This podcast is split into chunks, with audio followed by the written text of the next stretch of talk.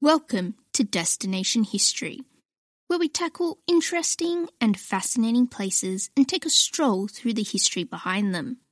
Today's destination is an Australian icon and has been called one of the greatest buildings in the world.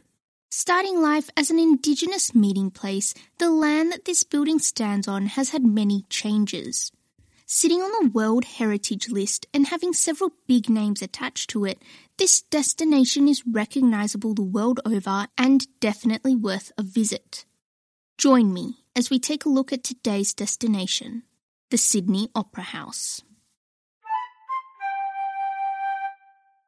Just a quick note before we start for those destination historians of Aboriginal descent that names of deceased persons are mentioned in this episode. The Sydney Opera House is a cultural centre for Sydney and one of the busiest performing arts centres in the world. And according to several online sources, is Australia's number one tourist destination. The Opera House stages up to 2,500 performances every year, seating upwards of 1.5 million people, and apparently an estimated 4 million just come to look at it. The Opera House has a bit of a controversial past. We'll get to that a bit later, but it's beloved by the inhabitants of Sydney and is a focal point of Circular Quay. It's got a pretty good view of the harbour, and if you can get there early enough, I would recommend it for the New Year's Eve fireworks. With the help of the largest mechanical tracker action organ in the world, with over 10,000 pipes, the Opera House has housed some of the greatest artists and performances and has been a significant meeting point for local and international matters since it opened. Some of the performers include quite a few opera singers, such as Joan Sutherland, of which the Opera Theatre is named after, several ballet companies and orchestras from around the world, as well as jazz superstar Ella Fitzgerald. The Opera House is not only a performing arts centre, but a great place to hold a substantially sized crowd. Arnold Schwarzenegger won his final Mr. Olympia in 1980. The Pope of the John Paul II variety visited in 1987. Nelson Mandela spoke about forgiveness to a crowd of 40,000 in 1990. The first major program of works by Australia's First Nations, titled Music and Dance of the First Australians, was put on by the Sydney Opera House Trust in 1985. And when Australia celebrated its bicentenary in 1988, the Opera House forecourt hosted the festivities. The Opera House has also hosted Crowded House's Farewell to the World concert in 96 with a crowd of over 100,000, as well as Icehouse's 25 minute rendition of Great Southern Land, accompanied by the Australian Chamber Orchestra at the 1999 New Year's Eve. Now that we have a vague sense of the Opera House's personality, let's take a step back in time. The site where the Opera House stands is known to the Eora people as Tubowgule, meaning where the knowledge waters meet. When the British colonisers and convicts arrived in 1788, they used the area to house cattle and horses from Cape Town, renaming it the appropriate Cattle Point. Very creative, these first colonisers were. The current name of Bennelong Point honours Woollarawarre Bennelong, who was the interpreter between the Eora people and the British. Bennelong would later be the first Aboriginal Australian to travel to London, and I hear he did pretty well for himself over there. In 1871, the British governor, Lachlan Macquarie, a pretty humble guy, built a fort at Bennelong Point, naming it the apt Fort Macquarie. But this was destroyed about 30 years later, making way for the Bennelong Point tram depot, in 1902. The tram depot was in turn demolished to make way for the construction of the Opera House. So basically, the whole need for an opera house began when the American Sir Eugene Goossens moved to Sydney to be the Sydney Symphony Orchestra conductor, and he felt that Town Hall on George Street, where the orchestra performed, just wasn't up to it. Town Hall is a gorgeous building, but Goossens was right. It just doesn't compete on an international scale. and so Goossens drew attention to the severe lack of adequate orchestral facilities. The Sydney Morning Herald writes of Goossens. His ambitions include a fine concert hall for the orchestra with the perfect acoustics and seating accommodation for 3,500 people, a home for an opera company, and a smaller hall for chamber music. He said he saw no reason why a city the size of Sydney, with such keen music interest, should not have these.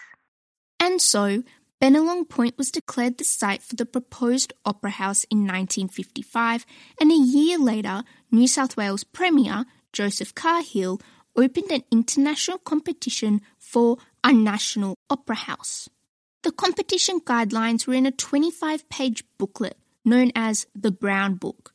The Opera House story has a fascination with coloured books, so keep an eye out for these as we traverse the timescape. So the competition fee to register was 10 Australian pounds, which is a far cry from application fees now. But I suppose with inflation it sort of all comes out at roughly the same. 223 entries were received from 28 countries, and what would turn out to be the winning entry was labelled 218, right down near the bottom. There was a whole sleuth of judges from around the world to judge the entries, but basically, the only person you need to know about was the American architect Eero Saarinen. There's no official record of how the judges decided on the winning design, but there is a story. Supposedly, Saarinen arrived late to the judging panel, if you can call 10 days late, and so got there after the other four judges had already narrowed down the pile to the finalists. Saarinen wasn't overly excited by the entries he saw, and so while having a cheeky peek at the rejected pile, he came across one design that sparked that familiar tinge of excitement. But some of the other judges say that was not what happened, and that the chosen design had impressed them all long before Saarinen decided to show up which sounds exactly like what someone would say if they were embarrassed they didn't pick the winning horse right out of the gate. So, really, it's anyone's guess. But one thing we can be certain of is that the Sydney Opera House website says that the designs sail like sketches flew in the face of convention. The main requirement for the competition was for the design to have two performance halls, one for opera and the other for symphony concerts, as well as a restaurant and two public meeting rooms. And the winning architect, Jorn Utzon, being the cheeky Dane he was, placed both the concert halls side by side, with their shell shaped roofs, the ones that we know so well today, sailing over the end of the point. Born in 1918 in Copenhagen, Jorn Utzon grew up in the immediate aftermath of World War I. The design of the opera house transformed his career and became the image and identity of a nation. From the design, the estimated cost of the opera house was 3.5 million pounds. Now keep an eye on this price because we're about to see it skyrocket. Now let's get stuck into the construction. The construction began on the 2nd of March 1959 and was broken down into three stages. Stage 1 handled the construction of the podium that the main opera house stands upon and finds itself being the largest concrete structure in the southern hemisphere. We got a lot of big things in Australia, and this is just adding to our collection. A plaque that was placed on the spot where the axes of the two halls meet when construction began can still be seen today, so go and check that out and be amazed. There were two massive design flaws right off the bat. Firstly, Bennelong Point hadn't actually been surveyed before the competition, so when they went to build the damn thing, they found that the ground wasn't sandstone like they thought, like the rest of the surrounding area, but it was really just muddy land. So they had to put in 700 steel cased concrete shafts, each a metre in diameter, and they needed mass concrete foundations to sort that out. This is a classic example of measuring twice, cutting once. The second was the unknown weight of the roof. I'm not sure if it's general practice now, but when they started building the opera house, the plans and designs weren't exactly finished. Utzon knew the design shape and style he wanted, but not how to replicate it in the real world. so it was hard for the construction team to sort out the roof's anchor points when they didn't even know how the roof was going to be held on. The concrete podium foundation would eventually need extensive modifications to withstand the final weight of the roof. Stage 1 would eventually be completed five years late, closing in on the original completion date for the Opera House project as a whole and would be two years behind schedule. Work on the roof started in 1963, signifying the start of Stage 2. This stage would take a further three years to complete, and during this time, Utzon would be pushed out of his own project. Now we're starting to get to why we're all here for the drama. The real main issue was the design of the roof and how this could be achieved in a three dimensional world where gravity plays an integral part. Utzon played around with possible designs for the roof between 1958 and 1962, detailing all his drawings for the Opera House in his little red book. The shells were all derived from the surface of a sphere, which marked a milestone in architecture in the 20th century. The original roof designs were structurally unsound and so made it difficult to create the shape Utzon was after. There are a couple of myths surrounding how Utzon came to the final roof design. The one that I heard growing up was that Utzon was sitting down minding anybody's business, thinking hard about how to fix the roof, when his wife brought him a bowl of oranges cut into slices. Utzon, out of the corner of his eye, saw the spherical shape of the oranges and supposedly had a light bulb moment, and like a TV crime show protagonist who instantly knows who the killer is, seeing the spherical shape of the slices, he immediately imagined oranges for the roof of the opera house, which would have been all sorts of interesting. The official Sydney Opera House website says that Utzon was peeling his own orange when he imagined orange slices for the roof. Another theory says that Eero Saarinen, our favourite judge, thought a grapefruit for the roof would be better when he was having one for breakfast and only used an orange to demonstrate his grapefruit roof to Utzon. But a more realistic version of the story is that Utzon was stacking shells from a larger model when he noticed how similar the shapes were, and it struck him how each shell could be derived from a single form like that of a sphere. This meant that the roof could be made from a repetitive form, cutting costs that were already ridiculously high and providing a unified and distinctive pattern. This is when Utzon gets out his yellow book in January of 1962 with all his roof designs and sketches. Utzon wanted the shells to contrast with the blue of the harbour and the blue of the sky. The tiles are the same as Japanese ceramic bowls, so you know they were really keeping costs down there.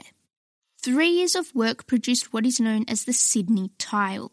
It's 120 millimeters square, and there are 1,056,005 tiles that cover the Opera House, with Utzon proclaiming, The tiles were a major item in the building.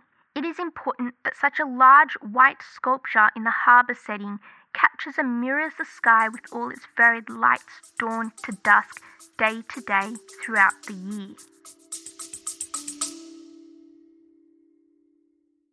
A Little Bit de Todo is a podcast about a little bit of everything for curious minds of all ages. I'm Christina, and you can tune in every weekday to learn about things like Cinco de Mayo, Chihuahuas, and volcanoes in Latin America. Episodes are bite sized, 10 minutes long or less, and always Latin American related. Subscribe and follow A Little Bit de Todo podcast wherever you listen to podcasts. An American architect, Louis Kahn, said of the Opera House, The sun did not know how beautiful its light was until it was reflected off this building. The 17th of January 1967, with the installation of the last shell segment, marked the completion of Stage 2, and work on the interiors could begin. It was a couple of years before the completion of Stage 2 that the New South Wales government had started to doubt Utzon's ability to complete the project. His orange slices as a roof had added numerous costs to the building, and by mid 1962, the estimated cost of the Opera House was 13.7 million Australian pounds. And with inflation, that would be a lot more now. so I can understand their budget woes.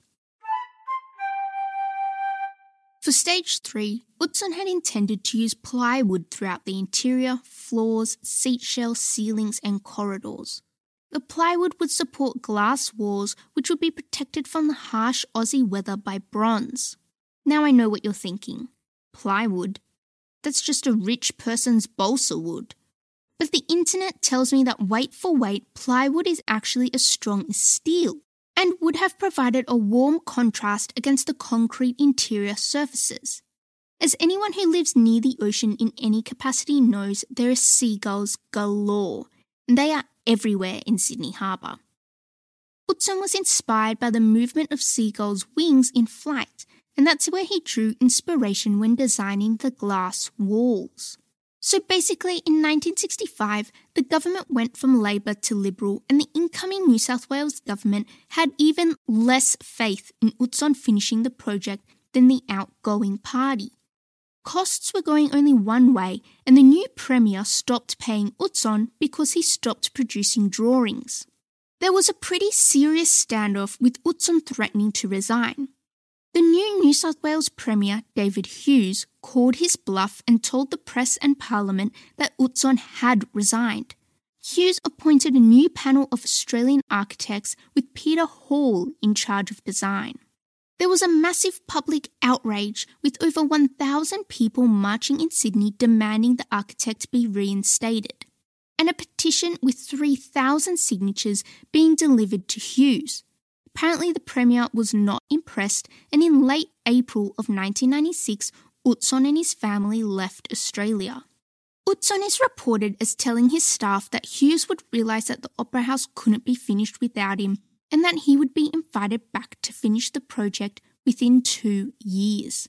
Unfortunately, that was not to be, and Utzon never returned to Australia and never saw his opera house completed. There's a gorgeous sentence on the Sydney Opera House website, and it goes like this Utzon's unrealised ideal would haunt the Opera House, the more perfect for remaining unrealised. Peter Hall was one of Australia's brightest young architects of the time. He initially declined the offer to complete the Opera House, but when offered the position a second time, said he would only take the position if Utzon would not return. He was under the impression that he would be following Utzon's completed vision and would not be creating the interiors himself.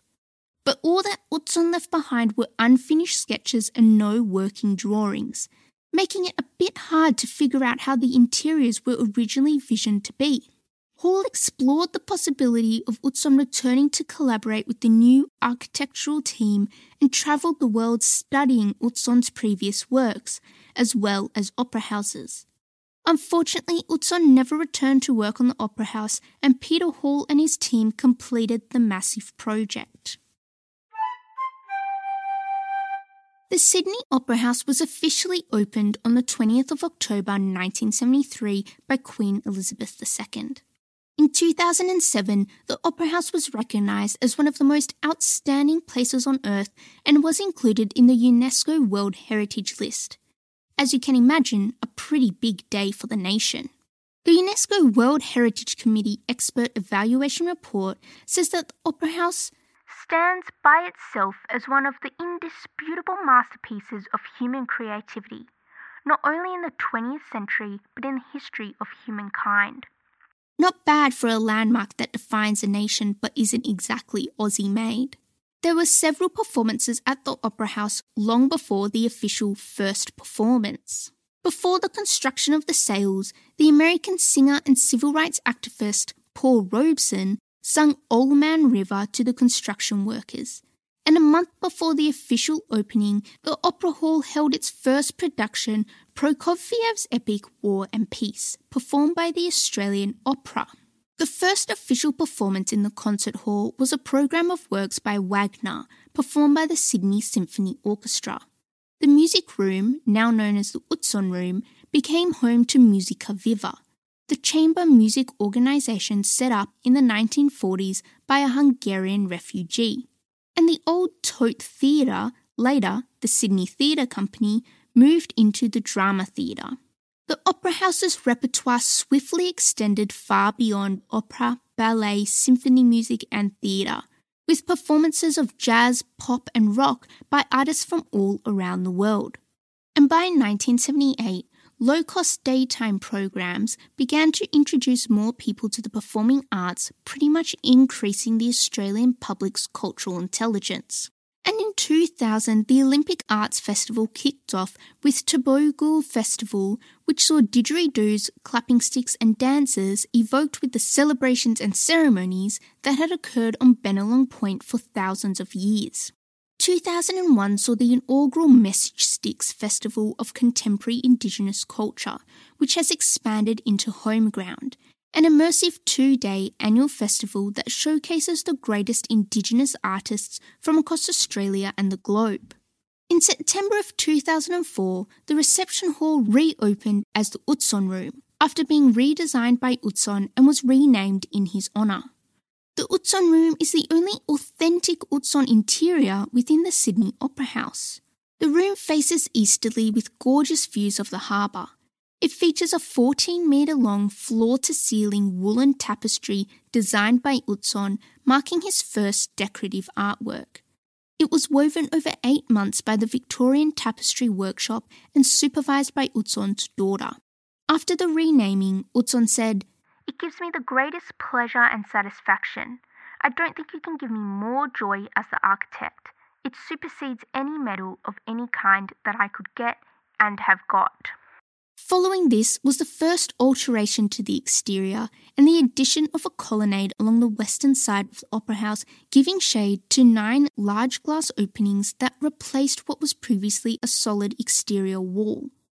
The Utzon led project, which was completed in 2006, gave the theatre foyers their first view of Sydney Harbour. The foyer interiors were also later renovated to Utzon specifications in order to become a coherent and attractive space for patrons. In 2008, Brian Eno curated the first Vivid live music program, and in 2010, Oprah used the forecourt to film her ultimate Australian adventure. And 5,200 people lay naked on the steps for controversial artist Spencer Tunick. Opera House is currently in the middle of an upgrade, with architecture that's no longer functional being replaced with more modern options, while still retaining Utzon's original vision. After his disastrous end with the Opera House, Utzon continued designing buildings in Denmark and around the world. If you look at his Parliament building in Kuwait, you can see the similarities with the Opera House we all know and love. Utzon received the Pritzker Prize, architecture's highest award, for his design of the Opera House. Sadly, Utzon passed away in late November of 2008, never to return to Australia and see his Opera House completed. If you want to know more about the Opera House, check out the Sydney Opera House website or search Sydney Opera House in the Google Arts and Culture app or website. They've got a whole heap of cool videos which make learning about the boring stuff super fun. To end today's episode, I've come across a pretty poignant quote by the main man himself that sums up the Opera House pretty nicely. I like to think the Sydney Opera House is like a musical instrument, and like any fine instrument, it needs a little maintenance and fine tuning from time to time if it is to keep on performing at the highest level. If you had fun and feel as if you learned something, give us a subscribe and a review. And even if you didn't learn anything or even like us, give that button a click anyway. You can find us by searching Destination History in all your major social media platforms, podcast providers, and Google. When you subscribe, you'll get an update for any new episodes coming your way so you won't miss out on any exciting destination historical content. As always, all links spoken about, images, and resources used can be found on our website at destinationhistorypod.com. And if you have a building, place, or area of significance that you would like to learn more about, drop me a line and I'll see if I can cover it in its very own episode here on Destination History. See you next episode.